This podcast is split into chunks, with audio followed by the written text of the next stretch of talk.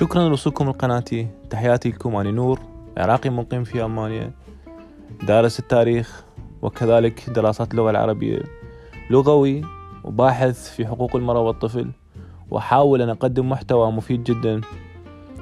تتعلمون به اللغات واللهجات وكذلك التعرف على حقوق ودساتير العالم اللي يصون كرامة الإنسان.